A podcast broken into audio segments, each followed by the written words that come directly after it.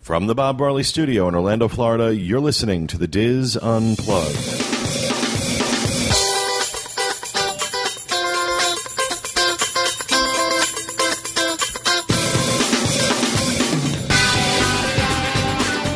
Hello and welcome to the Diz Unplugged Roundtable discussion for the week of September 21st, 2011, from Orlando, Florida. I am your host, Pete Werner, joined at the table this week by my good friends Walter Eccles, Teresa Eccles, Corey Martin, Kevin Close, John Magi, Kathy Whirling back in the Peanut Gallery temporarily, Max the intern on a food run. Um, in this episode, we are going to talk about probably one of the greatest trips, if not the greatest trip I have ever taken in my life. Our recent uh, exclusive Adventures by Disney backstage, uh, not backstage magic. I'm so used to saying that. Right. Our so exclusive Adventures by Disney Cities of Nights and Lights. That's London and Paris with a Disneyland Paris add-on. That was the exclusive part that was only done for us. It's not normally done as part of this. So and you know we really wanted to record this last week, but you know there was a lot going on here with Max, my dog, and all that stuff. And uh, yesterday was kind of a long show, so we decided to add a second day of recording this week just so we could focus on this. And this will be good because it'll give us enough time if we really get into stuff. Yeah, this is gonna be like seven or eight hours. exactly. So What? What? uh, Teresa just woke up. so, um, now for starters, for those not familiar, um, we had asked Adventures by Disney last year to please put together a special trip for us. Um, we wanted to do the London and Paris trip, which is normal. They they have the cities of nights and lights, or you know something that Adventures by Disney sells. Uh, but we had asked them to do something different and add on. Uh, it was three days, two nights uh, at Disneyland Paris, and that's not something Adventures by Disney normally does. And they worked very hard, coordinated with a lot of different departments uh, at Disneyland Paris, because you got to understand that while it has the Disney name on it, um, Disney is not the sole owner. Um, there's, you know, the Disneyland Paris is a whole different business, and D- Disney's a partner in it, but it's not technically, as you'll understand as we talk about that part of the experience, not all Disney. And just to clarify too, you for a Nights and Lights Adventures by Disney, you can do an add-on to at Disneyland Paris, but it's basically you're getting the hotel room and you're kind of on your own. your Hotel hotel, room room and and your tickets. Yeah. Right. Hotel room. However, the guides, the special treatment, All the stuff you're going to hear us talk about, what we experienced at won't get. Disneyland Paris, Amazing. you don't get. And trust me, because then there's no other way to do Disneyland Paris. I'm spoiled now. Yeah, invariably, with no way to do any other park. Yeah. I don't know how we're going to arrange that. there's invariably there's someone who says, "Well, I did Disneyland Paris when I did Nights and Lights. What you did was you you had an add-on where you just had the room and the tickets. Right. It wasn't Adventures by Disney extending the. You didn't have the guides, the Adventures by Disney guides with you. You didn't get Wine anything close to the experience we got. Trust me, but we'll get to that. I had my very own Disney Mafia. I'll tell you all about him. So um, we started. Uh, we announced. I, I believe we announced this in November of last year uh, for an early September departure, and uh, took a little while to fill the trip, but we we did it pretty much. Can I just say thank you and Sure. send a love letter to 24 people? Absolutely.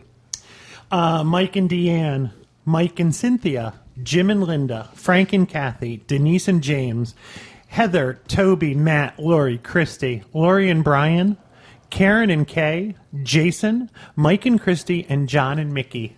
This trip would have been good, but it would not have been spectacular Without, that group, them. I'm going to tell you they What, were a great Jason group. Wren? Oh yeah. Does he just keep his bags packed? I'm telling you, he's traveling. He We- travels a lot. Jason has a direct deposit. Come back with us, Jason. It's. Uh, I mean, uh, it was. It, and it was a great group. It was a great group. Uh, Walter and I got out uh, to London a few days early. Um, actually, I think we were about there about five days early. Yeah. Uh, a couple reasons for that. Number one, um, I don't travel well going to Europe. Jet lag really gets to me when I go to Europe, and so I wanted. I did not want to waste one minute of this trip dealing with jet lag. And so that was one reason. But the main reason was that uh, Walter and I have friends uh, in uh, live outside of London, Becky and Gavin, and uh, um, they took the week off from work and they spent it taking us around London, which was the city I really wanted to see. Kevin really wanted to see Paris.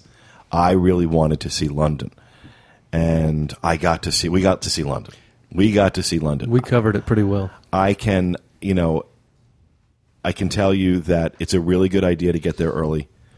It's a really good idea to stay at the hotel.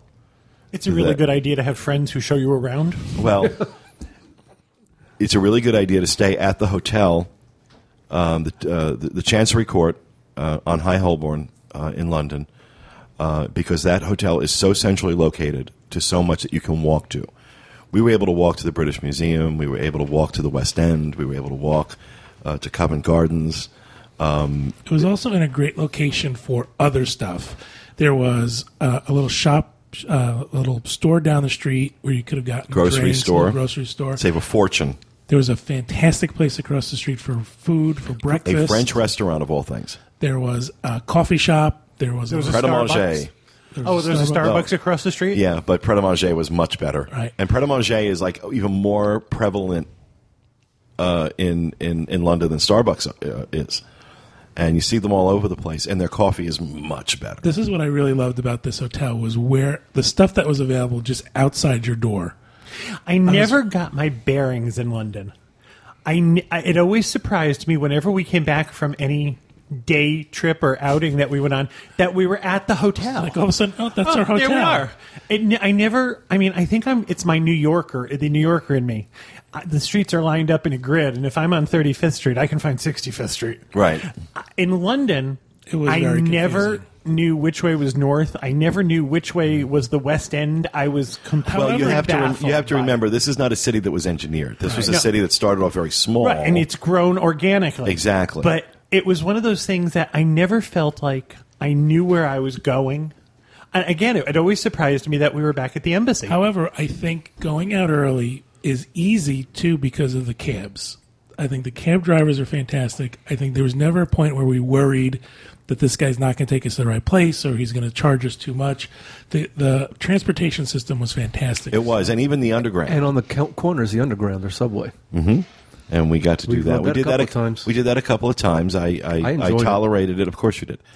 Um, I tolerated it a couple of times before I finally said, "Okay, we're doing cabs What's now." to enjoy? Why?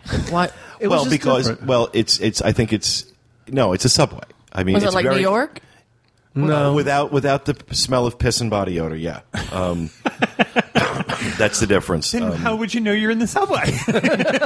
and you know, the first time we used it was on a weekend, so it was quiet. But then the next time we used it was on a work day, and it was packed. And I did that for years. I commuted to work Yeah. uh, into the city uh, on a subway that was packed. It is not something I enjoy. I don't like it, and I don't do it. I don't do it. it's That's- something I wanted to try, but we just never got around to. What do you like realized that about ca- it, Walter? Well, I guess when we did it on the weekend, it was just so easy to look where you were, where you wanted to go. It was right around the corner. We got on. We had our little um, cards, so I kept mine in my wallet. I didn't have to take it out. You just go and put it, rub it across the sensor.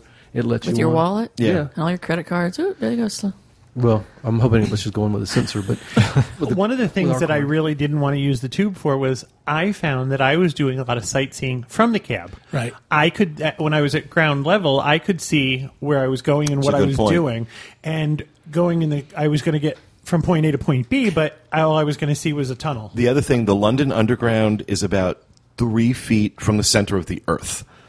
Okay, What? it's like You go 40, it's like it's like a forty-five minute escalator ride. Journey to the center of the earth. And- and then when you get down there, when you get down It's there, hot. it is so incredibly hot, They also told me I didn't do it. That the escalators are incredibly steep.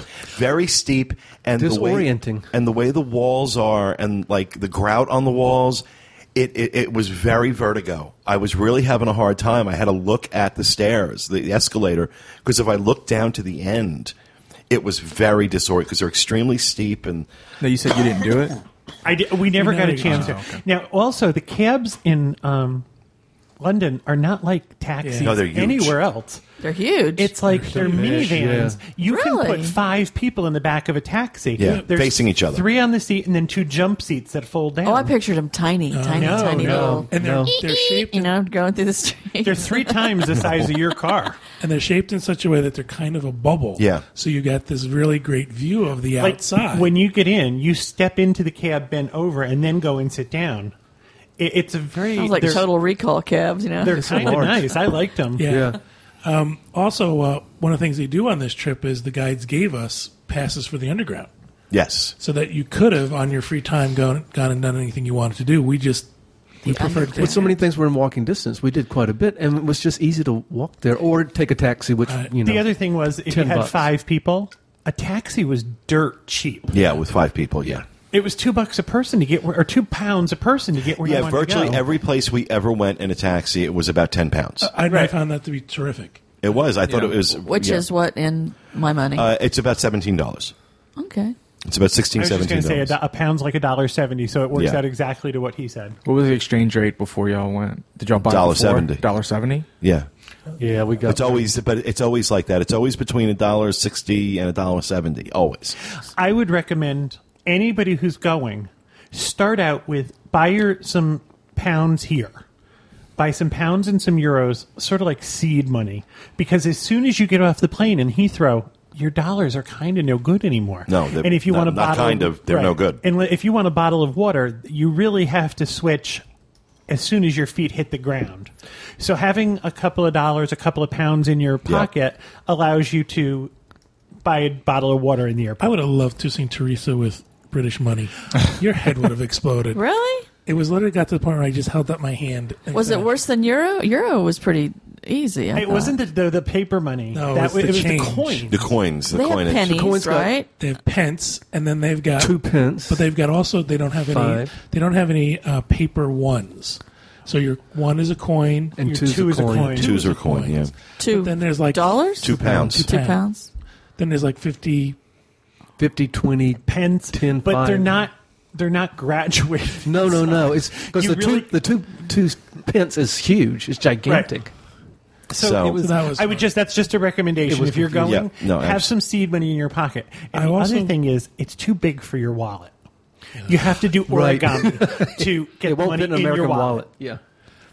It's just bigger. I think it's also, pretty. I think another good piece of advice for folks is go to your bank and see what your bank is going to offer you for being a customer there. Because we got the we got it just for the exchange rate with no fees, no transaction charges or anything. Right. We had Well, that's ordered- SunTrust. SunTrust is really good. Actually, no, it- well BB and T, but Oh, okay. I'm just saying that SunTrust on their uh, on their debit card, um, if you're just taking cash out, there's no fee at all.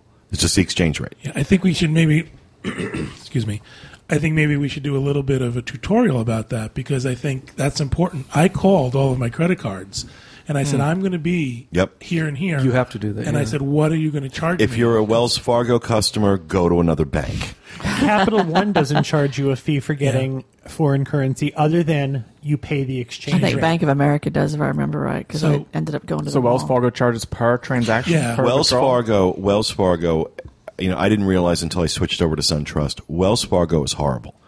Um, when and they were Wachovia, and now they're Wells Fargo. But first of all, even though I would call and tell them this is where I'm going to be, these are the dates I'm going to be there. I'll be in this city on this day, this city on this day. It didn't matter. The, as soon as I tried to use my card, it was declined, and I would have to go through this 20 minute process Every time? of calling them This every time or when we no, no, were- no No, no, no. no. I, I'm hold on. Let me Okay. say my thing. I would have to go through this whole process. And after uh, the Mediterranean trip in June, I said, that's it. You know what? They obviously don't value my business because no matter how much I complain about this, they continue to do it. So I'm going to find a bank that doesn't do this. And I'm going to go to them. So I went to SunTrust. Did not have one issue with SunTrust the entire time I was there. Not one issue. The other thing is that Wells Fargo charges, well, apparently, like Visa charges a fee, and then Wells Fargo would charge a fee. Um, if you're using it as a credit card, if I used it as a, if I used it as an ATM, Wells Wells Fargo would charge me the fee. Um, with SunTrust, no fee on the ATM, and no fee from the bank on the international credit card transaction, just three percent from Mastercard. That was it. and you know that to me was fair. I wasn't getting because I mean, literally, I mean, I think it was working out to about nine percent that Wells Fargo was charging me every time I bought something with that card. Um, so it really varies from bank to bank. Call It- every one of your cards, find out which is the best value, and, and use those cards when you're over there. It's a huge difference. And if you don't know, you do have to call your credit card because if you try to use it without calling, it will be declined. Right, you will not exactly. take it. yeah, Yeah, I Out warned my United bank. States. I actually called months in advance and then days in advance just to remind them. Uh, one of our guests, Cynthia and Mike, when we were checking into the hotel, there was no fee for checking in, but you had to leave a credit card for incidentals. And they were having credit card issues, and she said, I called. So you really have to be diligent about letting them know where you're going to be and how you're going to be using your card. So you're going to have some cash to begin with, and you want to make sure your cards are going to work. So, exactly. however, the ATMs are very available, Yep. so it's not like you have to worry about getting more cash. Yep, ATMs are very available. So Did you, anyone else feel like after a while that you weren't like spending real money? Yeah. That it was like you were giving them receipts or something? it was like I had had that money for a couple of weeks and it just sat on the table waiting for me. So when I got there, it was like I wasn't using real cash. It was just It was just. already spent. Basically. yeah, I had already spent No, it, I didn't. I didn't have. I knew I was spending real cash. Oh, I deducted mine. mine had already been deducted from my account, so it was like money that was already gone, and I had this money that I had to fold like six times to get in my wallet. Well, let's uh, let's kind of bring this uh, into some some structure Um, What? Silly man. and uh, start off by talking about uh, the hotel in London. This Chancery Court is uh, was built in 1919 for an insurance company. Now, I thought for sure the day that I pulled in that it was had been an embassy because you pull through this beautiful, huge marble archway and portico into this open courtyard. It looks like you know it was set up to be secured in the event, like you know the Germans came back or something. right, it was very Sound of Music. Yeah. So, uh, I mean, and marble. It was just all beautiful. marble. Everything's marble, yeah. Seven different types of marble make up this hotel, um, and it is a it's a national landmark uh, in in Britain. Can I ask you a question real quick? Um, you flew into Heathrow. I flew into Gatwick. Okay, well, you flew in early. Did ABD meet you, or did No, that I- didn't I count arranged- because you came in so early? I arranged my own. That was I us. arranged my own, which uh, something apparently with European uh, town car services for as good as uh, for as good as taxi drivers are, not so with with the town cars. Um, my joke was that uh, our driver went to the Henri Paul School of Driving. Um, when I tell you flying through side streets, I, and I'm telling you, it had to be 60, 70 miles an hour through side streets. The number of people and the number of cars he narrowly missed. I mean, I, I could, I could, I could count on both hands. That's how often it was happening. I just want to jump back. ABD will provide transportation as long as you are under your ABD reservation. okay, that's what I thought because If I remember. you I book pre nights with ABD, transfers are included. If you book pre nights on your own, transportation is Okay. on your And this is something I have a problem with. If if if if the price of transportation is built in, it doesn't matter when you arrive. I fought this fight. I, I, I agree with you a thousand We're on know, your percent. side with this. It's We are, ridiculous. but I, I'm just telling you, at this point, this is what the rule is, just So as, you're- as a learning thing. your price was the same, right. even if you didn't use the transportation. Correct. Correct. Ooh. Correct. But you know, it wasn't an issue. I mean, Okay. I think I probably could have gotten ABD to do it for me, but I just wasn't going to push it. I set it up myself. Okay, I just. Um, and like I said, harrowing experience, and then even leaving Paris, going back to the airport in Paris, it was that was a Oh, my nightmare. God. We that was a in- nightmare drive. we Skippy flew into um, Heathrow, and our driver didn't have a handicap parking pass. We parked. I'm pretty sure we were out by Stonehenge because we walked for 40 minutes from the airport to customs. It was uh, we, there were six of us who flew in on the same flight. It was a 40 minute walk. I think we're spoiled by Orlando. Orlando has a really great drop off and pick up area Yeah. where they can come and get you. But um, yeah, I think we go back to uh, go back to the hotel. Coming back to the hotel, um, uh, as I said, seven different types of marble, um, old structure, beautiful structure. Um, something that you realize when you walk into the hotel that in apparently in Europe in better hotels, they all have their own signature scent. Uh, this signature scent was lemon pledge. Actually, the, the the name of it was pomegranate breeze. Okay, Pomegranate. I asked. I asked. Pomegranate breeze smelled like lemon pledge. Lemon- Oh, I liked In it. the- no, in it was the- good. I mean, wasn't it was bad. nice. I All right, mean, it okay. was It was a you clean meant- smell. It right? was a It was clean very smell. clean. It was very citrusy. I and liked it- that. And I, I, I, I bring I bring this up for a reason that will be clear as we move Right. through the As we trip. move through. It's a little on the heavy side, though. It's not. It's not like you get a little whiff of this when you walk in. You can't help but. You know when you walk into the Grand Floridian, it has that smell. floral. This was a little stronger than that, but oh, not bad. But it wasn't bad. It wasn't overpowering. I also think it's part of the whole charm of coming back to that hotel. You kind of get enveloped by this beautiful lobby and, this, smell. and Yeah. you're overwhelmed by the smell. And the I floor. never felt like I was in a hotel in No, London. yeah. It was more like I was in a really nice apartment building. Yeah. There was no, you know, the carts that they move luggage with, none of those were visible. There weren't people, there weren't hotel uh, staff mingling around. There was a desk over against the corner, but it was very understated It and was. elegant. It was, and it was um, absolutely beautiful. Uh, the rooms that we were in uh, were going for about in U.S. dollars about four hundred and twenty-five dollars a night. Um, I know that because I paid for it, you know, pre-trip. Uh, and the rooms were a nice size. These are actually very large by European standards, Right. um, and by British standards. Usually, the rooms are very small. Uh, these rooms were a nice size. Uh, the beds were extremely comfortable. I agree. Um, and I love the product um, in the bathroom. I that was Crabtree and Evelyn. was it? I thought that was in Paris. Yeah, Paris was Crabtree Oh, and. Evelyn. No, I forgot what it was in, in London, but it was really nice. It was really, really clean. Mm-hmm. Really cre- clean, not overly fragrant, so I like that. So I, you know, I stocked War- up. I about to say, don't you have? oh, Yeah, warning? I just don't have it in front of me. What size? The? White Company, it was called. Yes, the White I Company. I have some with me. What size would you compare it to at Disney? Like the room size? Oh, these were definitely deluxe size. Yeah, probably a little deluxe. larger. Probably poly size, maybe a little bit larger than poly Yeah. sized. I think it was kind of like poly sized if you add a, a balcony. We had no balconies in our rooms. Okay.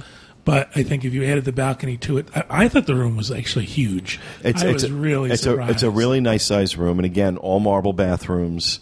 Um, you know, really, uh, really just beautiful. Very, very comfortable. we were so happy with the size of the room, the location, the bed. I mean, it was kind of like, you know, we are kind of almost looking for what what could go wrong. Right. It was so The great. only thing I would have a problem Right. with is the fact that the bathtubs are the bathtubs of death. They really They are kind of tough, What? They're elevated. and you have to like step Europe. up into them. They're like Oh. a foot off the ground. Step up before you step down. So you step. Yes. You first of all, you had to be Olympic and throw your leg over the side of the tub and then hurl yourself into the tub. And that was fine once you were inside. Yeah, getting but then getting out Introduce water into the equation, getting out. Yeah. and a marble floor, and all of a sudden now you're an Olympic skater. yeah.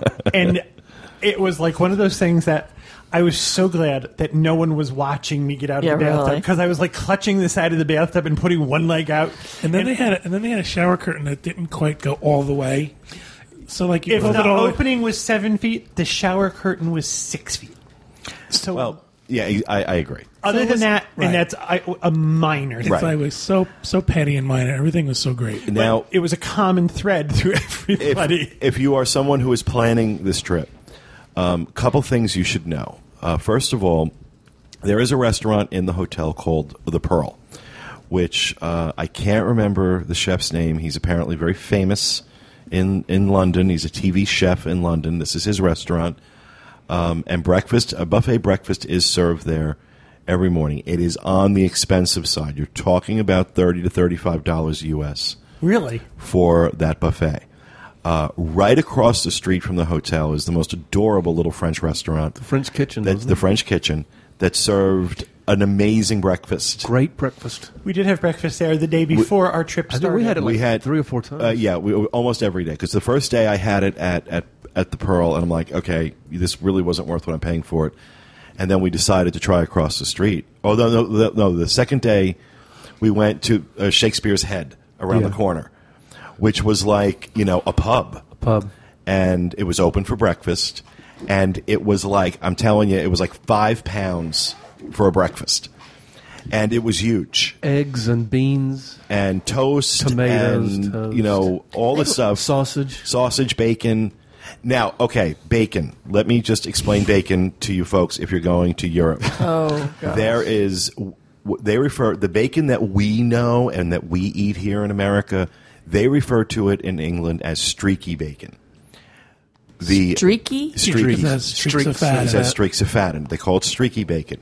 The bacon that they are used to is called back bacon. So it's going to have it's it's not Pretty nearly as crispy. It doesn't get crispy like ours does. Thicker. It's thicker, and it will tend to be like have like a, a, a large top. Kind of an oval shape. Yeah, It reminded me more of um, Canadian bacon than our bacon. So it's exactly. back bacon. It's back bacon. Like- Like, have you ever had Canadian bacon? Yeah. It was more that. Big it was good. It I was don't good. care. It's I all like good. It But- was all good. It was good. it was. It was Before really we go good. any further, if you're on this adventure, the breakfast buffet, while it's expensive for someone paying, is included every morning. That's while you're correct. there. That's correct. Once the ABD starts, that's the only, that's where you should have breakfast because it's included with your with your package. But the other thing to understand about uh, uh, European buffets in general, and we found this to be true at the Pearl, not so much any any other place. They undercook their scrambled eggs. Oh, As a matter of fact, the first morning there was a, a British guy next to me, and he opened up what turned out to be the scrambled eggs, and I said to him, "What is that?" And he's like, "I'm not sure if it's scrambled eggs or porridge." Because it just was like water. See, I don't mind Lumpy um, water. eggs over easy, but scrambled eggs have to be cooked all the way through Yeah, for There's me. also, there's also something else they do. They add cream to their eggs. That was in France. Like, do they do that in England? Yes, do it they do it in England, England too. Yes. Did you send the eggs back, Walter? I know Uh, you were no, doing no, that in Barcelona. I made them cook me some. Oh, that's no, what you they, did in Barcelona. they also had yeah. The Pearl also had an omelet station with a chef cooking omelets. But um, the other thing too is, as we mentioned before, literally twenty five feet from the entrance to the hotel is a little mini supermarket. Um, bottles of water, soda, chips, candy, uh, little nashi foods, things like that. pre-made sandwiches. Extremely, ex- very, very less expensive than what you're getting in the hotel. a bottle of water in the hotel that was going for eight pounds, we were getting for the equivalent 89 cents. Eighty nine cents. I see Oh a theme gosh. here with Yeah. Now, Which John and I became addicted to something from the little hotel. the little The hotel. little, uh, the little store.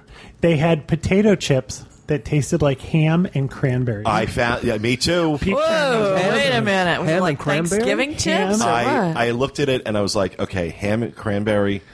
I'm like, you know what? Let me try it.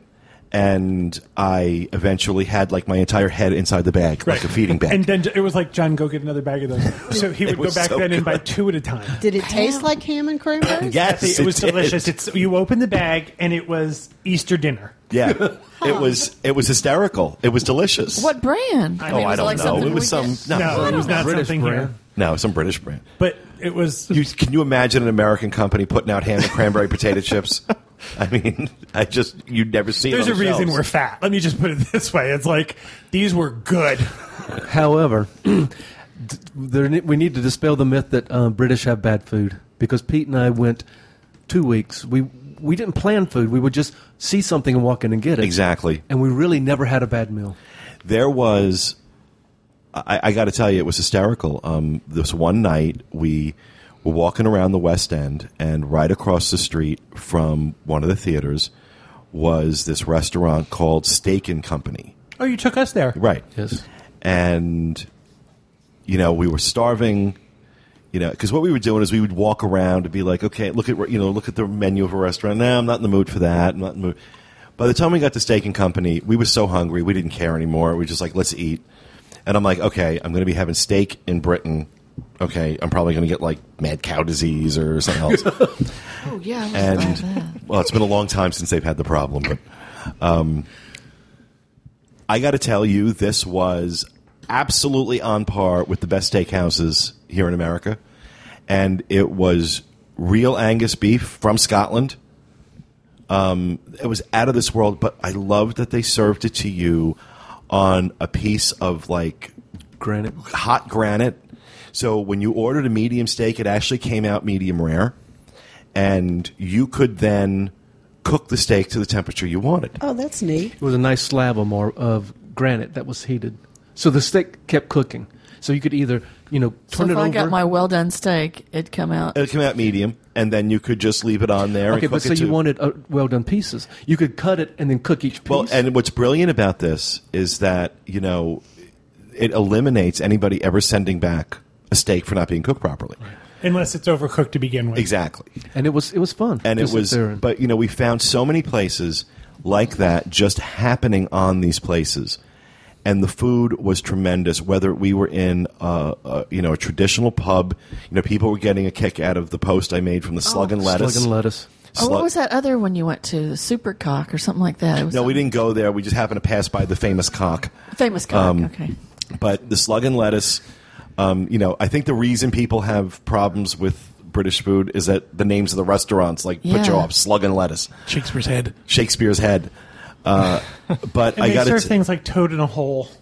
yeah. I but I have to tell you, even their regular pub food was wonderful. And we were on a Monday, and food is half price on Monday. Yeah. so we And were. look, Jeez, and, you know, what and- a cool idea. and we and, and we, we we measured our expectations when we were going into a pub. I wasn't expecting, you know, a fine dining. dining experience. I was expecting bar food, and it was bar food, but it was extremely good bar food. I did not have a bad meal. Nope. I did not have bad food any time during Well, my I- trip. And for an ABD trip, for an ABD trip to say there was no bad food, these guys really got it right on the London Paris trip. You eat at some amazing places. and even the meals that we had on our own, I did not have a bad meal. well, I want to know about the atmosphere in the pubs. Was it like dart boards and dark and you know? no. I Some mean, it of was, a, some it was, of a, it was, you They're know, not Cheers. Well, no, not No, che- but well, you know. what they show you on TV. Yeah. That's what you think. you Right. open the door and everybody turns to look at you. And, No, oh, you're not no. local. I mean, Now, in some of the pubs, though, they they don't come and get your order. You have to go to the bar, order your food, then bring it back. Then they'll come back by later if you want drinks. You or also whatever. have to But understand that I'm sure the places they were going are in this. They were. You didn't venture much further out than the center of London, did you? You didn't go out into the suburbs or anything. No. So they're some ex- funky little pub in right. a They're village or something. expecting tourists. They're expecting the general public. As, a, as if you went further out, you might find one of those Local. more traditional. Yeah. And also, uh, so you understand that um, tipping uh, in the UK is a little bit different than it is here. Um, a standard tip in the UK is 10%. 12% if you're in a hotel is what is considered customary. They must have loved us. Yeah. We tip like Yeah. crazy. Um, so it's it's just not. Uh, oh yeah, I, I tipped a cab driver. Uh, I think it was you know ten pounds, and you would have thought I put his kid through college. Um, See, this is good kept- inf- information to know because you just automatically tip like you would tip here. yeah, yep, ten percent is, is is is expected. The only cabs I'm really familiar with are cabs in New York. And in New York, if you don't give enough, they turn around and ask you what the hell's the matter with you. Yeah. And here they were like, you know, do you want me to help you into the Well, do you think they're making more? They don't need. I mean, how does that work? Well, first of all, every cab driver has to go through this special training. they have to go through six years of training. That's how confusing London is. They ca- they call it the knowledge. Before you can drive a cab in London, you have to have the knowledge, and it's a six year training And it program. also, it also includes a certain level of customer service training too. They can't be nasty New York cab drivers. we had a cab driver show us. They said, "You could, there's a cab driver in training. They have a bike with a map on it, and they are required to drive on a bike every street in London." Wow. Mears should do this, huh? Yeah. Yeah, really. so, all right, let's talk about the first day. Can we talk about our pre-adventure day? Sure. because we arrived a day early. Um, we had a we had a crazy ride from the airport, just like you guys. They put six of us in a minivan with six people's luggage. To say that it was tight and uncomfortable was an understatement. However, we made it unscathed. Right. we had purchased tickets to something called the Royal Day Out. Um, Buckingham Palace is not open to the general public all the time. During uh, August and September, When she's not there. when she's not there, the public rooms are open. So we brought bought the Royal Day Out, and I guess there were probably sixteen of us that had done this as a group. Now I have to tell you, we had done some research, and one of the exhibits that was going on was the Queen's Fabergé egg, or her Fabergé collection. When we Queen's held- eggs. we had a chat every Thursday night, and this became, well, we're, how many people are going to go see the Queen's eggs? And you know how chat can go, and when six, when there's a group of people diz, dizzers together, it gets a little nuts. This became known as the trip to see the eggs. We're going to go see the Queen's eggs. Do you think the Queen's eggs are old? Are the Queen's eggs all Yeah. dried out? I mean, this beca- this went on and on. All the jokes you can How often possibly do they write. dust were there. eggs? Yeah. Right. Who dusts the queen's eggs? So we went in, and the, the royal day out is um, you get to see the queen's gallery, and then, as someone pointed out eloquently, this is the crap she doesn't want in the house. the other thing is, you look at case after case of these blue Sevres vases, and Matt from Australia point uh, eloquently noted, "Has anyone ever seen hoarders?" The queen is a hoarder.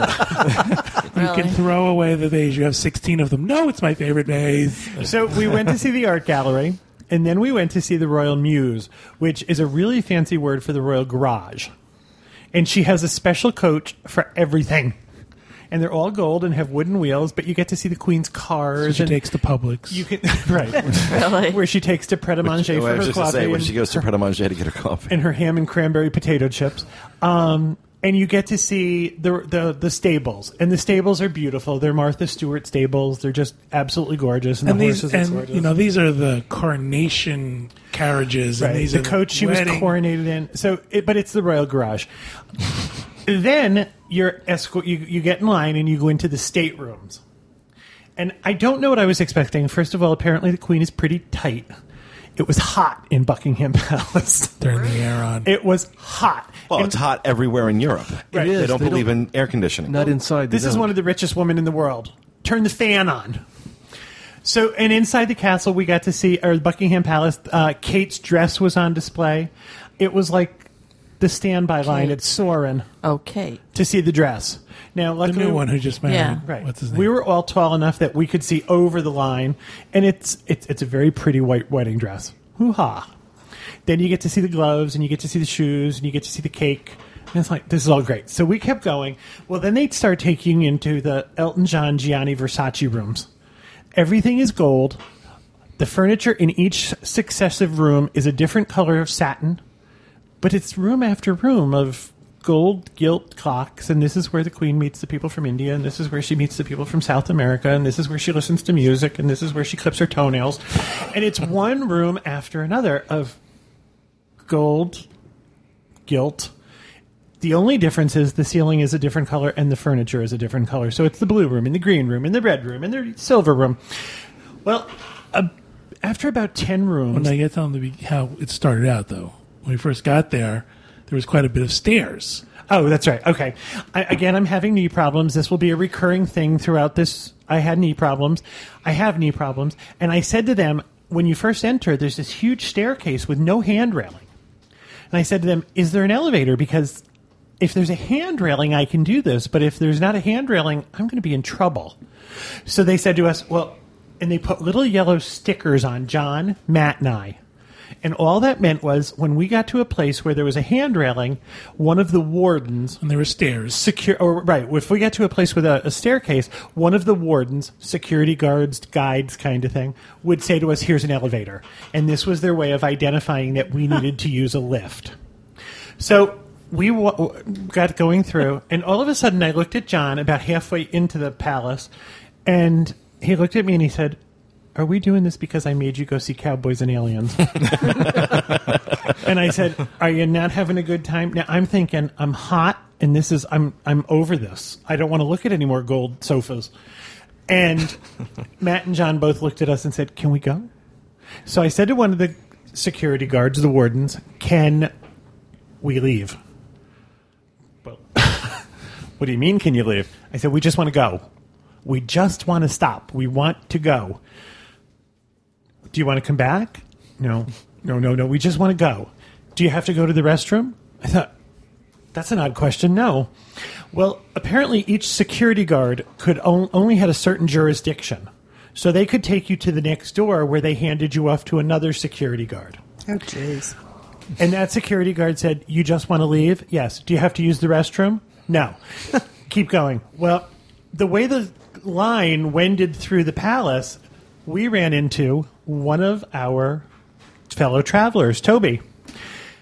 And Toby zeroed in on our little yellow dots and started with the questions. What are those? How did you get those? Where did you get those? What do those mean? Did, uh, does that mean you're special? Why don't I have one of those? And she had like 60 questions inside of a minute. And without thinking, Matt says, We were chosen at random to get to hold the queen's eggs. And as that, And as they said, as he said that, and it started to process in Toby's mind, that a security guard said, "Come with us," and they took us behind this tapestry into an elevator area. We could hear Toby screaming at the security guard, "Why do they get to hold the queen's eggs? I want to watch them hold the queen's eggs. I don't think it's fair that they get to hold the queen's eggs and oh I can't watch." God. Now, no one in Buckingham Palace is referring to the Fabergé, the family Fabergé As the exhibit, queen's as the queen's eggs. So I'm pretty sure that the security guards had a straight jacket behind one of those velvet sofas for Toby.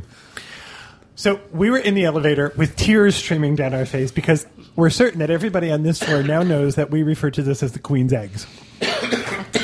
so again, guard after guard after guard, and literally every single guard said to us, "Do you have to use the restroom?" No. So we finally get to what I now all we were looking to do was go back to where we had entered the palace because we figured that's where the rest of our group would eventually show up. Well, at the end of the tour, from what I gather, there's a three mile hike through the royal gardens, and they put you out on the other side of Buckingham Palace. So we get to the bottom floor, and this woman says to us, Now, I have some bad news for you. And we said, Okay. She said, I have to take you out through the main entrance. I thought, Great, that's where we want to go. The entrance that we came in at. Just take us back there. She says, No, you're going to use the entrance that the Queen uses. So Matt and I, Matt and John and I, walked down this imperial stairway that was all carpeted with red and went out the front door of Buckingham Palace into this huge, vast courtyard. Now, have you ever seen the pictures of Buckingham Palace where the tourists are clutching that black wrought iron fence watching the changing of the mm-hmm. guard? It's where all the flowers for Diana were laid. Mm-hmm. Okay. Well, there's that archway in the palace behind there. We're in that courtyard. So this lady pulls up in a golf cart and she said, I'm going to have to take you out through the front gate. So we said, All right. We still didn't know what. We came down the Queen's staircase. They put us in a golf cart and they drove us out the front door of Buckingham Palace and all along that gate, all along that black wrought iron fence, where every tourist in London was taking our picture. And you could hear people saying, Who are they? Do we know them? Take their picture. Why are they wearing yellow stickers? So there's three chubby guys in a golf cart, and I'm pretty sure everybody along that fence took our picture, and they took us to that ceremonial black and gold gate and let us out. we get to go out the front gate of Buckingham Palace. Wow. wow. That was That cool. was our adventure. This was to become a recurring theme on this Yes. trip, though. So this was our pre-day. That night was our welcome reception. That's correct. And for those of you who have done an Adventures by Disney welcome reception, you know that it can vary in terms of the quality of the food. And I usually find that the welcome reception kind of sets the tone for the rest of the trip food wise. And that was certainly true of this because it was They went- superb They went all out. It was amazing. the amount of food, uh, the little fish and chips booth they had set up. it was a tribute to English food. It was, and it was unbelievable. And each table had a different centerpiece. We had the oh, I saw clock, the pictures. the clock tower, um, the tower. Big Ben, it's not Big, Ben. I, okay, we'll get to that. I understand it's not Big Ben. Don't write me letters. Big Ben was in the middle of our table, and uh, the British flag, and a double decker bus. But each table was different. I thought it was spectacular. it was it was so well done. It was so well done, and apparently, you know, they're telling us this was the normal welcome dinner for this trip, which I'm going to have to take them at their word on that. Um, because it was it was tremendous. the food was really. It good. was tremendous. We had a great time. A bunch of us went and hung out in the bar uh, afterwards, and then uh, we got to our first full day. Can I also say too, because of the makeup of the the people who were on this trip, a lot of it was kind of like seeing old friends. It was seeing old friends. Yeah, for us, yeah. because so many had traveled with us before. and for some of them. Some Right. of them haven't seen each other since their last ABD trip. You know, they post on the boards and talk that way, but this was, and the folks that were not old friends were old friends by the end of dinner. Right. Right. So it was So- just great. Our first full day um, was one of the best days of the trip for me. Um, we started out. Um, where the heck did we start out? It was a Sounds great like the best day. First day was our It was a sightseeing. Um, we first had day a was our double decker bus. double- right, decker bus. exactly. But it Yeah. wasn't just any double decker Right. bus. This was an antique from the 1950s. Um, this old double decker bus. I actually have a story about this because I spent more time on the bus than the rest of you. Right. One of the things they did was they were going. They took us back. They took us on a sightseeing tour through London. And if you picture the sightseeing buses from the 50s and 60s, that's what we were on. However, this would had been, this was a Disney bus. It looked like it had been restored for Disney World. It was in perfect It condition. was. And they drove us all around London. And then one of the things was they stopped and they were taking everybody back to Buckingham Palace to have a picture taken. Well, I decided I was going to stay on the bus. Well, the bus driver couldn't park there. And this was the kind of bus that no matter where we went, people took pictures in front of this bus. Hmm. People took pictures of this bus. It was an it- anomaly. You think about classic a London icon. Right. Exactly. It was right. It was. It, it stood out. So I got to, the bus driver parked in a off the out of the way spot, and he and I talked. And this was his pride and joy. He had bought it at an auction from a company and restored it all. Every year, when the season ends, he said it gets to be winter. He takes the bus off the road, and over the course of the winter, restores stuff. All the floors that you were walking on were brand new that year. I mean, they were trimmed in wood. This thing was Yeah, he was. It was absolutely beautiful. Um, I, we got to talk about the riots, and he said that we were getting a really misguided report in the United States. We assumed that all of sure. London was burning. And come to find out, London, the center of London, was unaffected. This was out in the um, suburbs of London, and it was it was fascinating. We then went back and picked up the rest of the group. This bus was this man's pride and joy, and when he was done with us, he had been hired out for a private wedding party. There was going to be a wedding on the bus. That's cool. Yeah, it, it was. It was really cool. And um, we get onto the bus, and it takes us to our first stop of the day, which was to be Westminster Abbey. And uh, you know, we've all heard of Westminster Abbey. We've all seen it.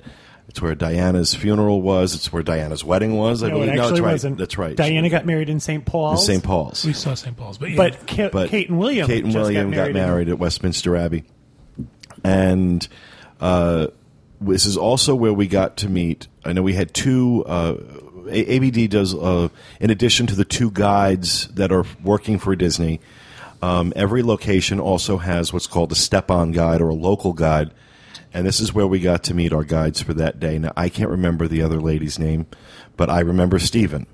Um, Stephen was uh, the guide that was with our group. They broke us up into two She groups. didn't. She only spent that day with us. I think we remember Stephen's name because Stephen stayed with us Well, Stephen was of. also extraordinary. so was she. Yeah. But she's oh, she was only with us for Westminster Abbey.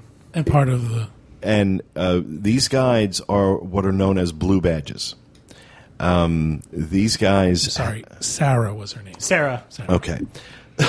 and these blue badges, these blue badge guides have to go through amazing amounts of training. Amazing amounts of training. It's almost like a college degree. Yeah. In order to do this, they're considered, if you got to have a blue badge guide, you've got a great guide. Stephen was without question a great guide. His knowledge of every square inch of every place we visited was impeccable. And it wasn't just dry facts. Stephen made history come alive. Stephen, yeah, Stephen told stories. That's you, a good guy. you could hear the people talking. You could hear the conversations. You could feel the emotion behind what he was saying. He was wonderful. Stephen should have his own television show. he just the way, the passion with which he would tell these stories. I mean, it was amazing. He was taking us around, and by the time he got done, there was like this big circle around him because everyone would stop to listen to him talk because he was just And this Yeah, is we- why this is why when people say that, oh, you know, I can recreate the itinerary of an Adventures by Disney trip, you can recreate the locations that you go to. You can go to those locations in that order.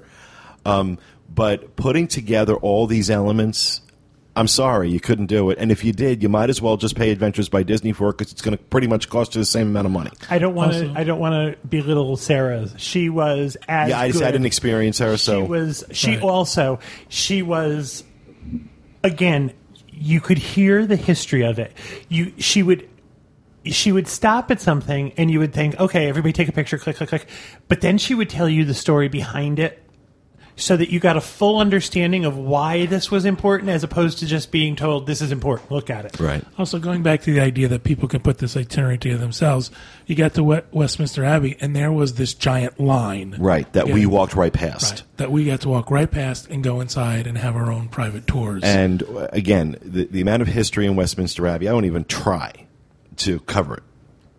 It was amazing. We got to see uh, not to I know you don't want to do it, but we got to see the throne where they're all The throne of. England. The throne of England, where everyone is coronated. How was your time limit in there? I know at Vatican we were- were, we were good- No, rushed. no, no. We were there for a good amount of time. We- Good amount of time. We actually had time afterwards on our own. We went and got like a coffee. There's a little coffee area. I never felt rushed on this trip. no, No, not never this once. trip, no. Never once. No. Well, you got to remember, we were doing Yeah, excursions on a ship. I It's a lot different than when you're Yeah. I doing was the land shocked. I didn't realize this. How many people are interred inside Westminster Abbey? Oh yeah, there's a lot of Really? graves. Yep. People in, are buried in the Yeah. Abbey. Queen, the original, you know, Queen Mary the First, Queen original. Elizabeth the First. Yeah. The last person interred in, I only know this because at one point I stopped and sat down and I heard 11 tours tell me the same exact thing. The last person inter- interred in Westminster Abbey was Sir Laurence Olivier in 1989.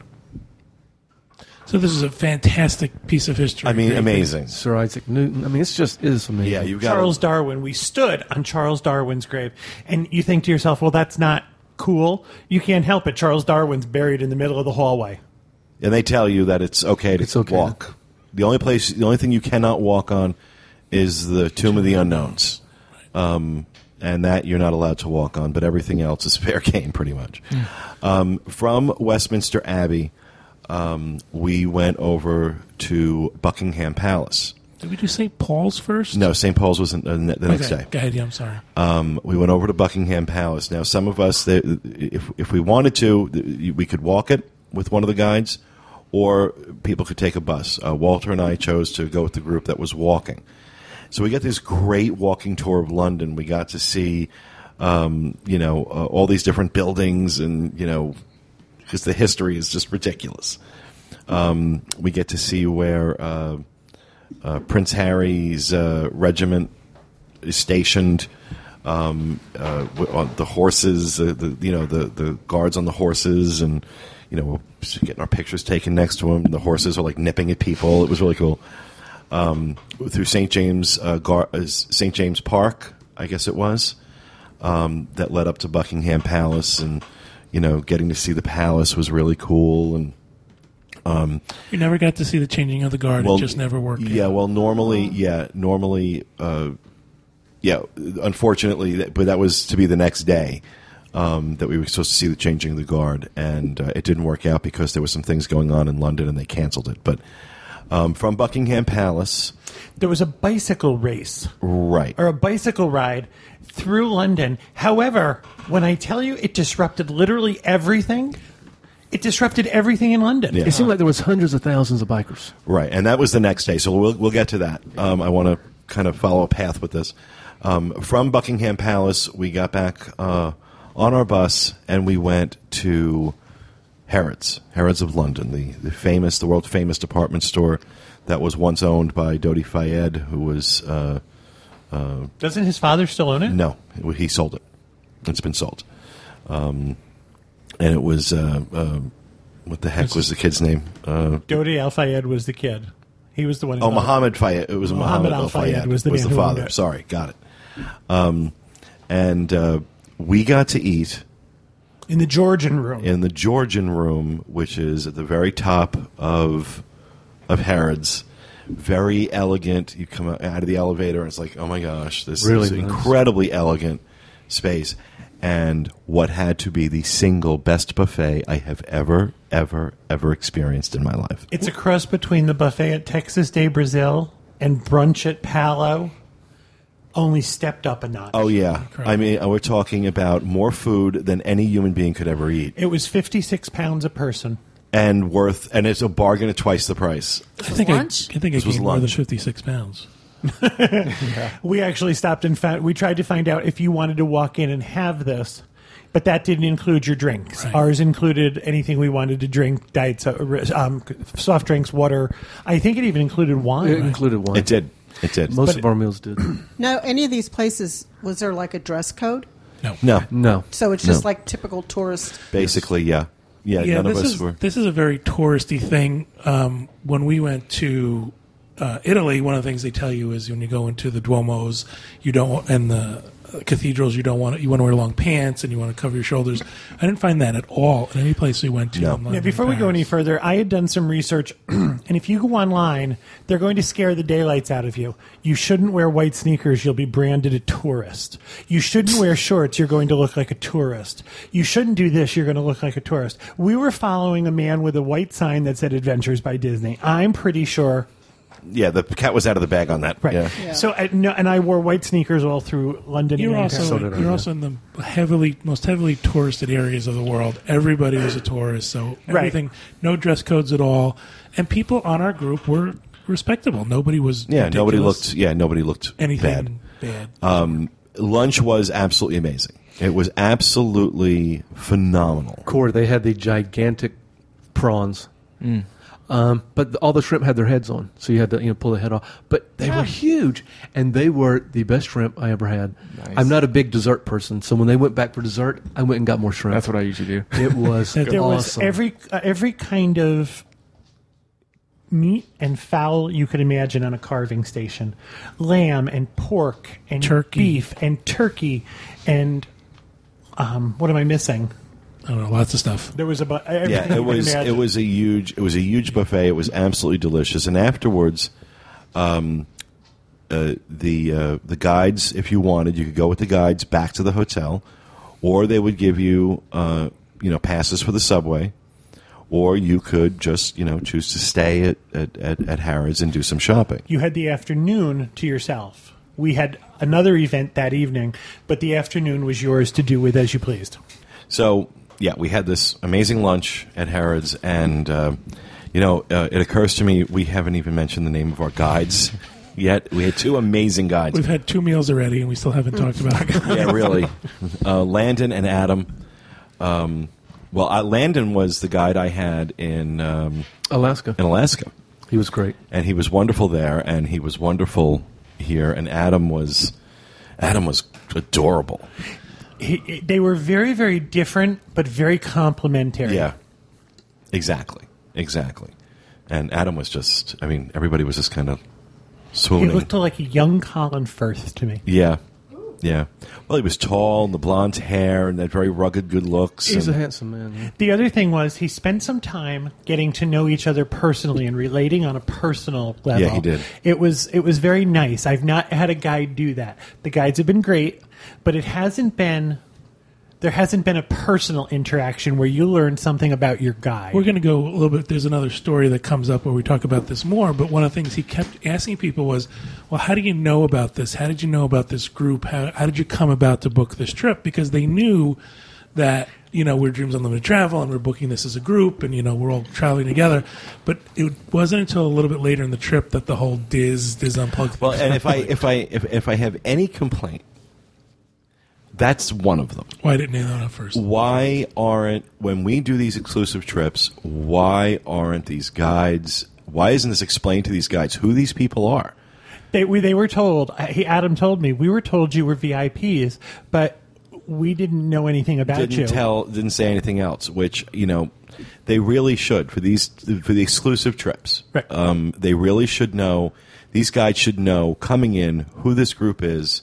Give them a chance to go on the boards a little bit and and, re, and kind of get a feel for everyone. we actually have a very funny story about how they did learn that.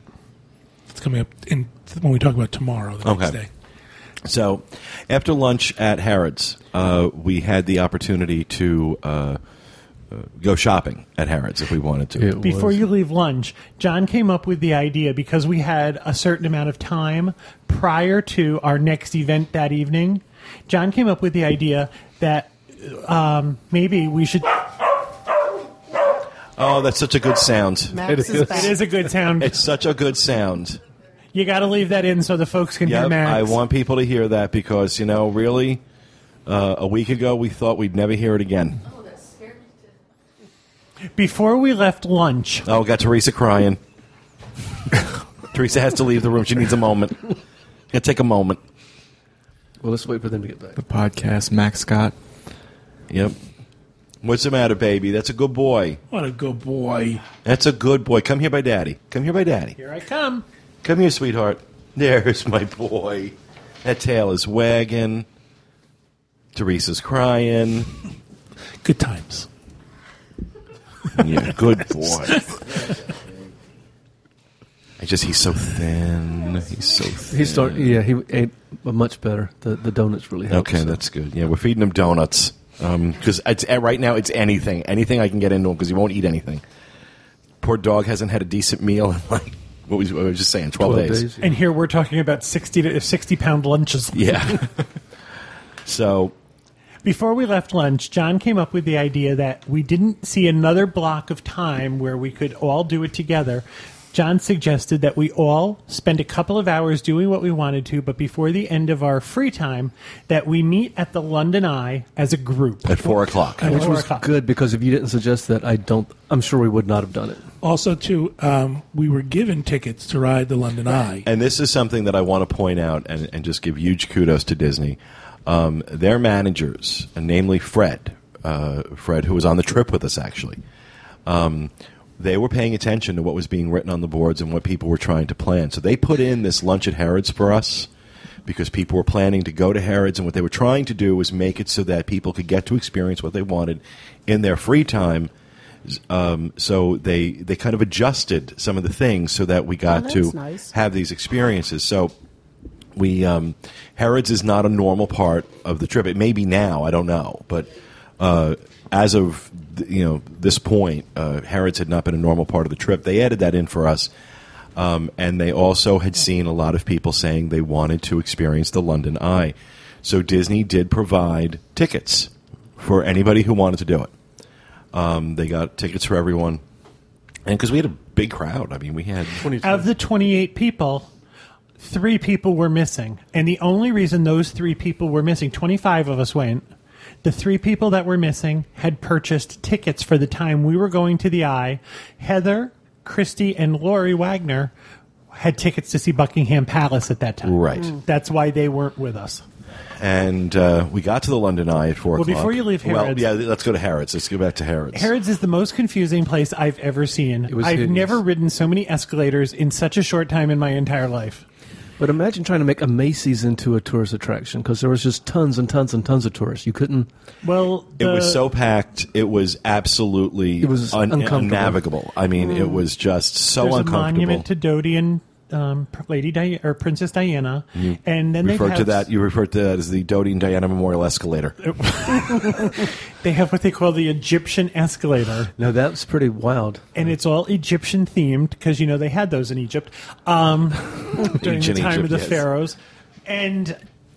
While I didn't realize that often when you were riding the escalators, and you ride the escalators a lot, because you're never on the floor where the restrooms are. You have to take 11 escalators, some of them down and some of them up to find the bathrooms. Yeah, some I- floors you couldn't get to. You had to like ride down a floor, walk out through men's shoes, and then go up It was very escalator. confusing. It was very. It was confusing. confusing. I didn't realize that some of the singing in the escalator, the Egyptian escalator bay, was live. Yeah, opera. Overlooking the escalators are balconies, and some of them had, you know, mannequins with clothes on them. I didn't realize that there was a woman singing, and my eyesight isn't that good, and I kind of watch those escalator steps so I don't go face first into the ground. And I was holding on for dear life. Also at Harrods, someone has come up with the brilliant idea to stop strollers from getting on the escalator.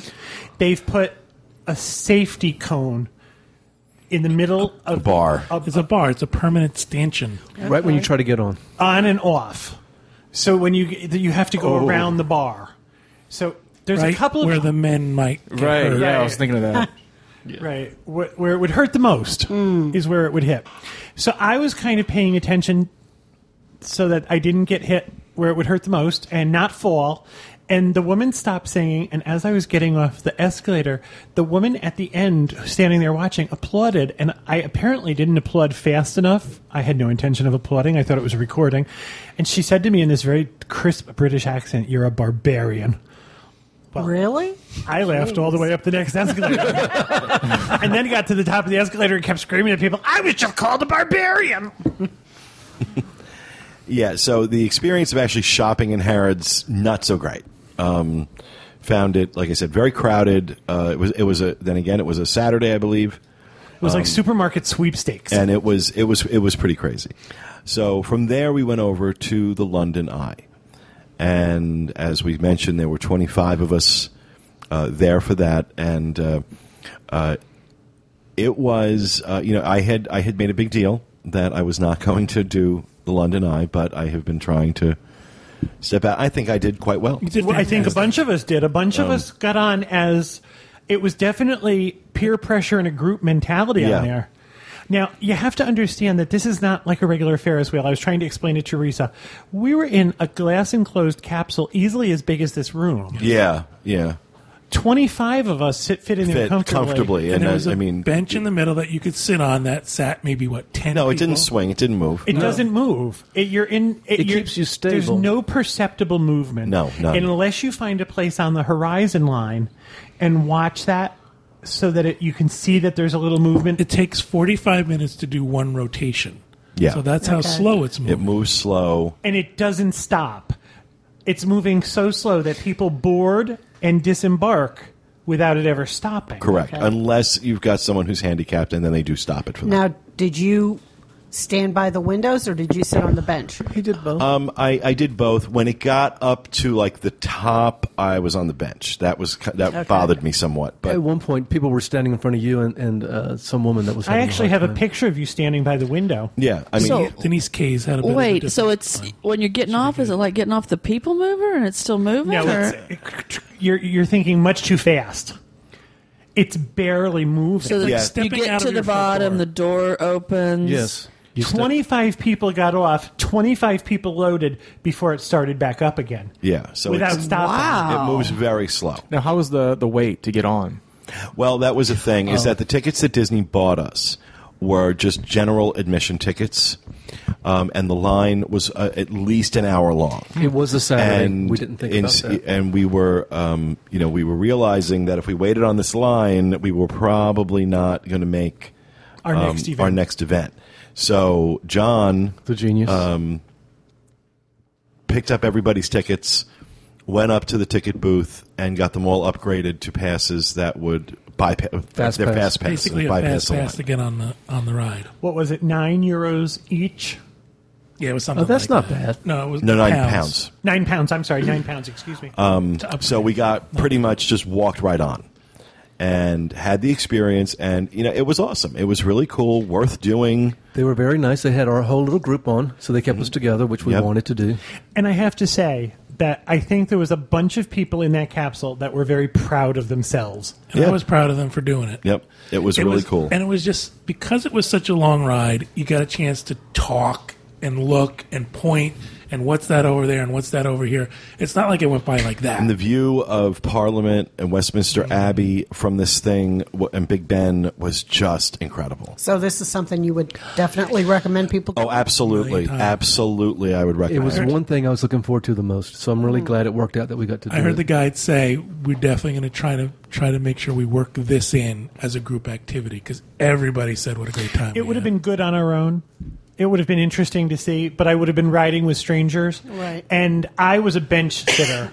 I didn't like the idea of standing up because in my head it was moving much faster. Once I sat down, I realized it was fine. Right. But I, it was much better being in our group. It was. It also took your mind off it because there were people to talk to who were just as nervous as you. Now, did they tell you like what you were looking at, or No, no. you There's no one in had there. to know what You you actually you actually could purchase this panoramic guide. I got that for everybody. It was one pound, uh, and you could open it up and you could see what you were and it going to was a circle. And it was, it was. I wish we had the opportunity to go back and do it at night. It was. It, oh, it- that would have been awesome. It was fantastic. It was absolutely fantastic. I want to go back to Harrods just a second. If you're going to Harrods you, um, and you make a purchase, I was offered the opportunity to have it charged to my credit card in pounds or in American dollars. and you find that you find that in a lot of places actually. Did you? Um, yeah, that, that they will offer you the option of having it charged in either pounds or. I thought that or was a US nice thing. It is. It is. I found that all over Europe actually. Um, we had that experience in, in quite a few places. Now you also pay when you shop. You pay a very high tax. A VAT. It's a value added tax. It's twenty percent, and on certain purchases, uh, you, you will get a special receipt where you can get that money back at the airport before you leave. When we left, the day we left, the VAT line was six and a half hours long. Yeah, yeah, but you can mail it in. You can mail it in. Oh, is- can you? Yeah, Yeah. Th- those those envelopes they put it in are actual envelopes. You can mail them in. Wow. Okay. Well, let's remember. I'm going to have to get mine out of my garbage. So um, later on that night, uh, we had time to get back to the hotel room, take a shower, change, and then we went to go see The Lion King on uh, on the West End, in the West End. And uh, I'm going to be honest with you. The show itself, I found disappointing. Now I had so seen glad it. you said that. I had seen it on Broadway years ago, right saw after it it, here in first Orlando. opened. Right after it first opened, um, and it was spectacular. This was at best a community theater performance. I had never seen it before, so I mean, I did enjoy it. Um, I- the the little kid playing Simba simply couldn't sing, you and it was so bad. He wasn't his singing was so bad that in the playbill they were advertising for his replacement. Oh, really? Okay, Notice that. That's so I mean, really, really bad. Um, you know, the, the you know the guy who played Scar, I thought was not that good. I thought Scar was okay. I thought he was good. no, I thought the Rafiki old. was I thought good. Rafiki was good. I thought older Simba was good. I thought he had a great. You know, the, the, you know once Simba grows up, Yeah. I thought he had a great voice. Oh yeah. but he sounded like Al Jarreau. So really, I thought so. You know, go ahead. That's a weird reference. just gonna there's Wow. an obscure reference. there's that's out of left field. You got you got hundred people googling Al Jarreau right now. I know who it is. Um, now I have a story about the Lion King. Also, yeah, go ahead. I had said to our guides oh. earlier in the day, I said, "Listen, I've been to Broadway theaters, and Broadway theaters were built." Around the turn of the century, most of them. And apparently, people had skinnier butts around the turn of the century. And I find most Broadway theater seats really uncomfortable. So I said, if this is an old Victorian theater, I'm pretty sure the seats are going to be really small. Could you find out for me? And if that's the case, John and I are going to skip the performance and we're going to go have dinner or something and we'll meet you afterwards. So our guides came back later on and they said, yes, these seats are particularly small. So we've done something for you. We found out that they have box seats. And not only were they small, but they were close together as far as leg room. So they had the box seats available. See, and I, I, box- I just I just had to interrupt. I got to tell you, I, I found them to be I found them comfortable. I really did. They were And w- wider than I thought. Having been, uh, we were at a show uh, at the Neil Simon Theater a couple months ago, and those seats were far smaller and far more uncomfortable. I I, wa- I, I was worried. well, I didn't want anybody to. I didn't want to inconvenience Right, I anybody hear you. else. I didn't want to lean into somebody else's seat. I didn't. I wanted people to be comfortable. And John and I have seen The Lion King a couple of times. Had we missed this performance, especially after seeing the performance, it wouldn't have been a big deal. So they said, listen, we've got these box seats, and they're like the seats we're sitting on now, just kind of like banquet chairs that you can move around. Well, what was funny was 20, uh, Matt sat with us. Matt's very tall also. 25 people went in and sat in the orchestra section. They call it the stalls in London. And they took us to our box seat. Now, you would think it would be just an uphill staircase. We went up a staircase, then we went down three sets of staircase into the basement. Then we came up two more staircases, went down a staircase, and then went to the box. I'm not exaggerating when I tell you there were seven staircases and we were in the basement. This theater was built in 1725. It's the Lyceum Theater in West End. So we sat in the box, and well, now everyone else was seated, and we got to these seats literally just before the curtain went up. So three very tall gentlemen walked into this box, and our group saw us from the orchestra, and 25 people applauded for the three of us goofs up in the box. Well, apparently, this alerted everybody in the theater to the fact that there was someone of importance VIPs. in the box. I think Matt and John and I had our pictures taken about 6,000 Oh yeah, that was crazy. People were taking pictures of him like crazy. one man walked up and down the aisle and just kept snapping. Uh, We finally put our hands over our faces. I didn't want them to see us laughing this hard. Now, people kept saying to us, "Oh, you had the best seats in the house. You had the best seats in our house." I got to tell you, our seats sucked. Yeah, box seats very rarely are the best seats. Because you're looking at it from the A side. huh? sliver of the stage and the tops of their heads. and it was about 300 degrees. Now, as we sat down, the person who seated us said, "After intermission, there will be a cast member in your box with you. Is that okay? Is that okay?" Yes. Make sure you leave room if for you're them. familiar with the Lion King, at intermission, all of the animals come out, and one of the people in our box was swinging this giant pole with a bird on the end of it. Now, we had been told that after the show, we were going to be allowed to go backstage and we'd be allowed to touch the puppets. During intermission, John, or during the performance, John says to the woman, "I was told I can touch the puppets. Can I touch your bird?" She's leaving. I don't think she was kind of fine with me. I am surprised that they we weren't thrown out of the box because it was the funniest thing. It was just the funniest thing. So we had our picture taken. So I'm sorry, that was it. and you know we sat and, and yeah uh, that's the other part that when i tell you this theater was so uncomfortably warm I asked him if they had uh, air conditioning, and he kind of blew me off. And I'm like, "Oh my god, this place really doesn't have air conditioning It was so hot. It was very hot. Uh, ABD brought us ice cream at intermission Yeah. at intermission. jeez. because It they was knew we were that bad. sweating to death." Oh yeah.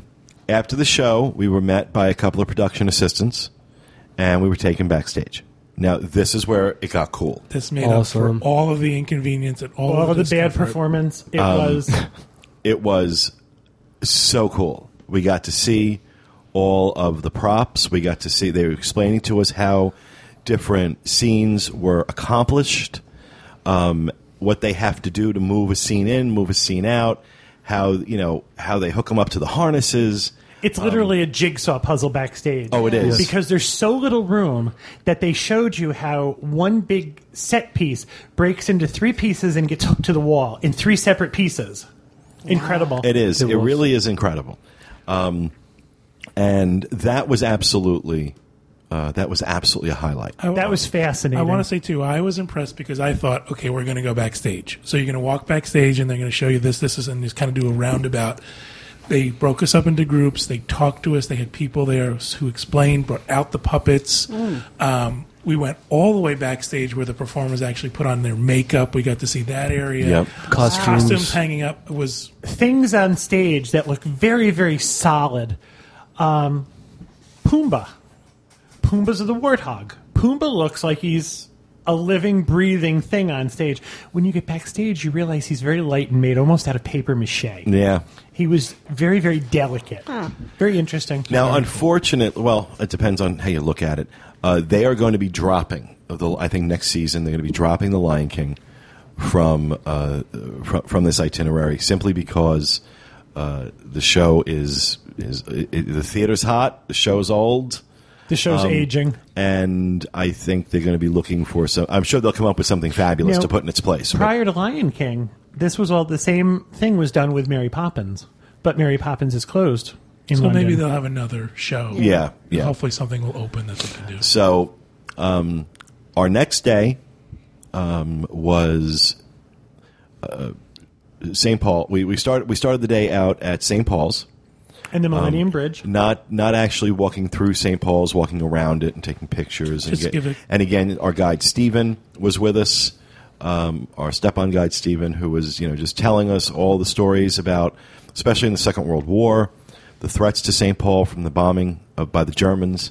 Um, about what you know, we, we went across the Millennium Bridge and we were told all about how you know how the, that bridge started to wobble after it was uh, Now, after St. it was built, and the architect was blaming it on the way people were walking on it. He says, "Not my bridge. It's the way people are walking on it." Also, St. Paul's is built by.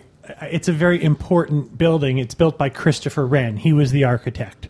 This is a, a historic, historic building. And there's a Disney tie-in as well. if you've ever heard the um, feed the birds, they talk about the little old bird lady feeding the birds on the steps of St. Paul's. So that's the Disney So they do a tie-in. tie-in for Disney.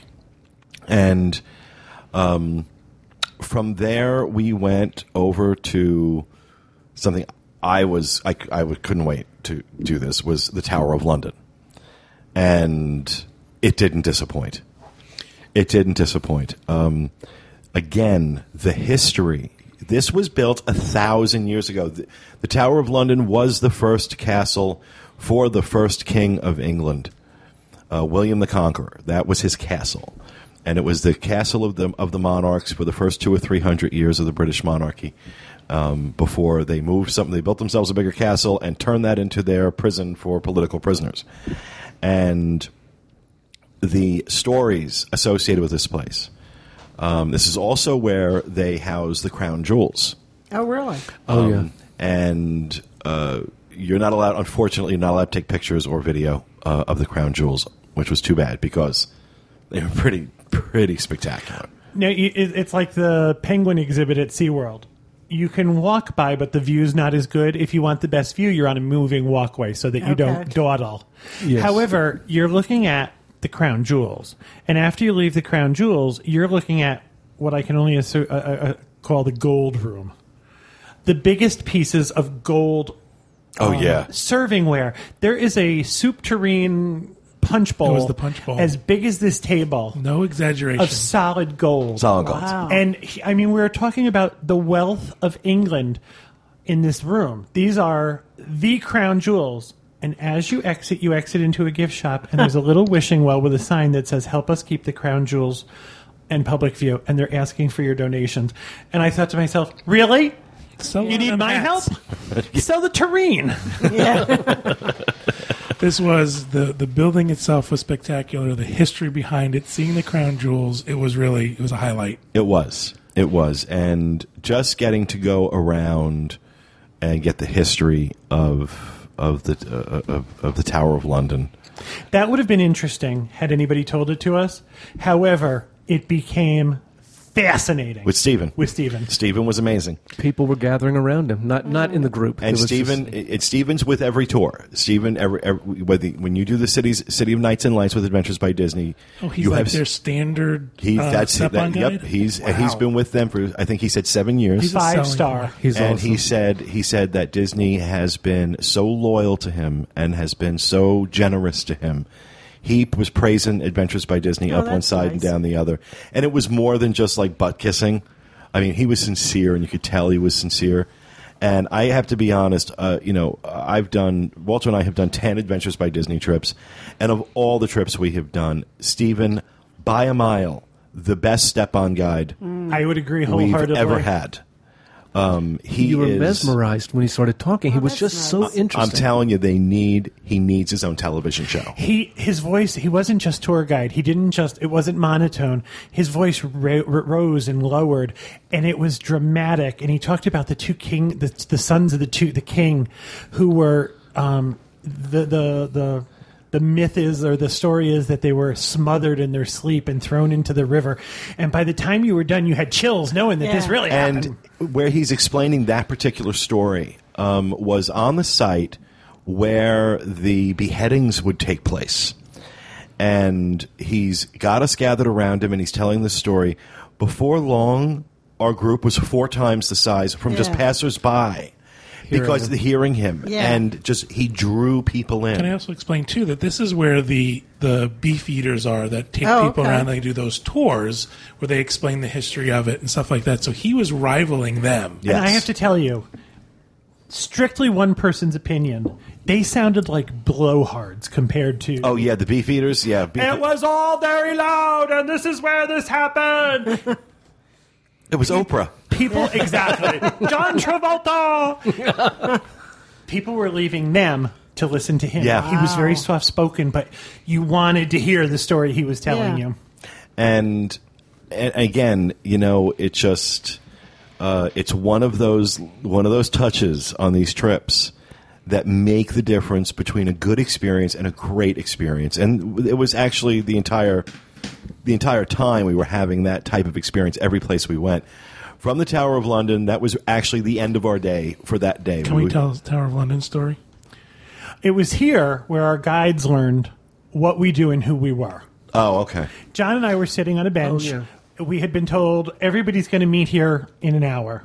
We got there a half hour early. And we were sitting on the bench just talking to each other. And these two beautiful young girls approach us. Oh, they were stunning. And I said to John, move over. They want to sit down. Now, Stephen was standing there talking to us, and Adam and Landon and Fred 10 feet away. So we're sitting there, and I said to John, move down so they can sit down. And the one girl said to me, Are you Kevin and John from the podcast? Oh wow! In the Tower of London. Tower of London. Really? In Epcot, that's not that surprising anymore. In the Tower of London, And they weren't Yeah. traveling with us. they weren't with us. There were people. On our- Pete had I was on Gowalla, and I was updating. I was I was checking in on Gowalla every place we went.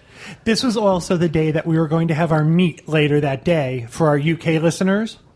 So they had come to London and had been following Pete's updates about where we were. were so from- that's how they knew where we were. They just weren't stalking monuments. They were from Northern Ireland. Northern Irish dancer, I apologize. There's a number after that. Irish Yeah. dancer, number, number.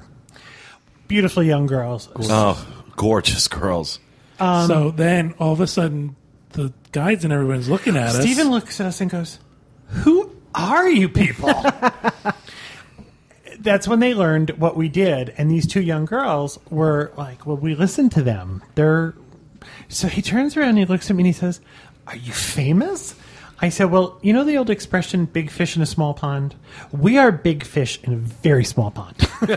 Yeah, that's a good way to put it. we are famous to about 12 people. and these are two of them. They brought us cookies. Oh, and oh, the cookies were so good. She's actually supposed to send me the recipe for these Just cookies so 'cause good. she made them herself, and they Wow. like I, I like I inhaled these cookies. I shared a little bit with some of the people on the trip, but So did you post that you were going to be there, and that's how they knew? well, no, I just there? you check in on Gowalla from wherever you are. So when we got to the Tower of London, I checked in on Gowalla that we That's were at the Tower of London, us. and that's how they knew. They also knew we were going to be at the Lion King. They went to the Lion King at the, The night before to try and find And, us. Oh, wow. and they kept going to the smoking lounge looking for Pete. they figured I'll find Pete in the smoking area. Yeah, this is when after the Tower of London, we walked back to the bus, and we were going back to the hotel. We were going to have a chance to freshen up, and our meet was that afternoon. So we asked them if they wanted to ride back on the bus with us, and the two of them froze. They became statues, and they thought this was the biggest thing they had. And they kept saying to me, "Are you sure no one's going to be angry?"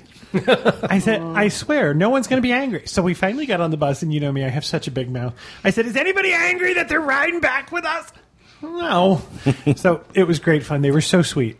Now, uh, we um, something I have wanted to do for a very, very long time was do a DIS meet, an official DIS meet in in London, and uh, this was going to be our opportunity. Now, not really knowing London, not having any ideas where to do it, uh, we just decided it would be better to do it in the hotel, have hors d'oeuvres, have uh, some some some drinks, soft drinks, wine. Do we have beer? We had beer. No, I don't think just so. wine Yeah, Diet Coke. you know, we had, you know, soft drinks and wine, red and white wine, and uh, you know, And killer hors d'oeuvres. yeah, the, the food in this hotel was awesome. I had anticipated about fifty people. I had told the hotel sixty just to be on the safe side. Eighty-seven showed up. Wow. We had our group. Our group was there, and we said, "You guys come into the meet. You're coming to the meet." And they said, "Well, how many people do you, th- you think are going to come?" And I said, "I'd really like you guys there because it's going to be us and four people." That's what I thought too. I walked into this room. I was blown away. This room was packed. Oh, it was packed. I know I, I had a wonderful time in London. I didn't dislike London. I'll get to loving Paris more later. This was one of the highlights of London. It was me. absolutely. I mean, we, you know, I, I've said it many times. I love my Brits. I love them, love them, love them. Could listen to them read the phone book. I love them.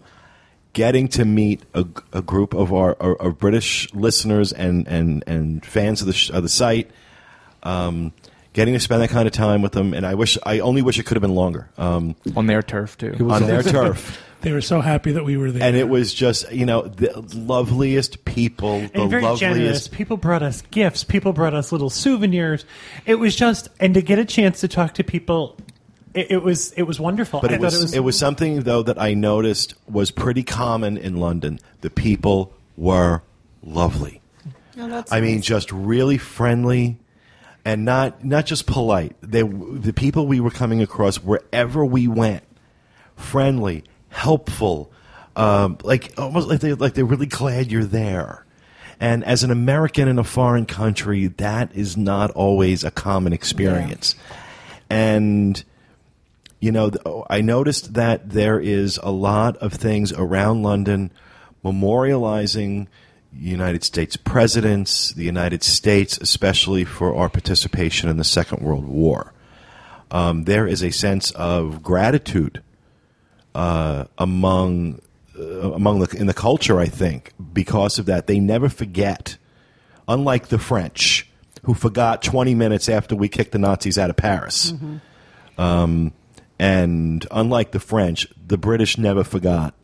And there is that sense of camaraderie, like you know, it was kind of like going to visit your your, your cousins. yeah. And also, I want to say too, it wasn't just us. They asked about you guys. Oh yeah, no, they how's- were. How's Teresa? I talked about Kathy, all of you. Right. Corey and Julie. How are Corey and Julie's kids?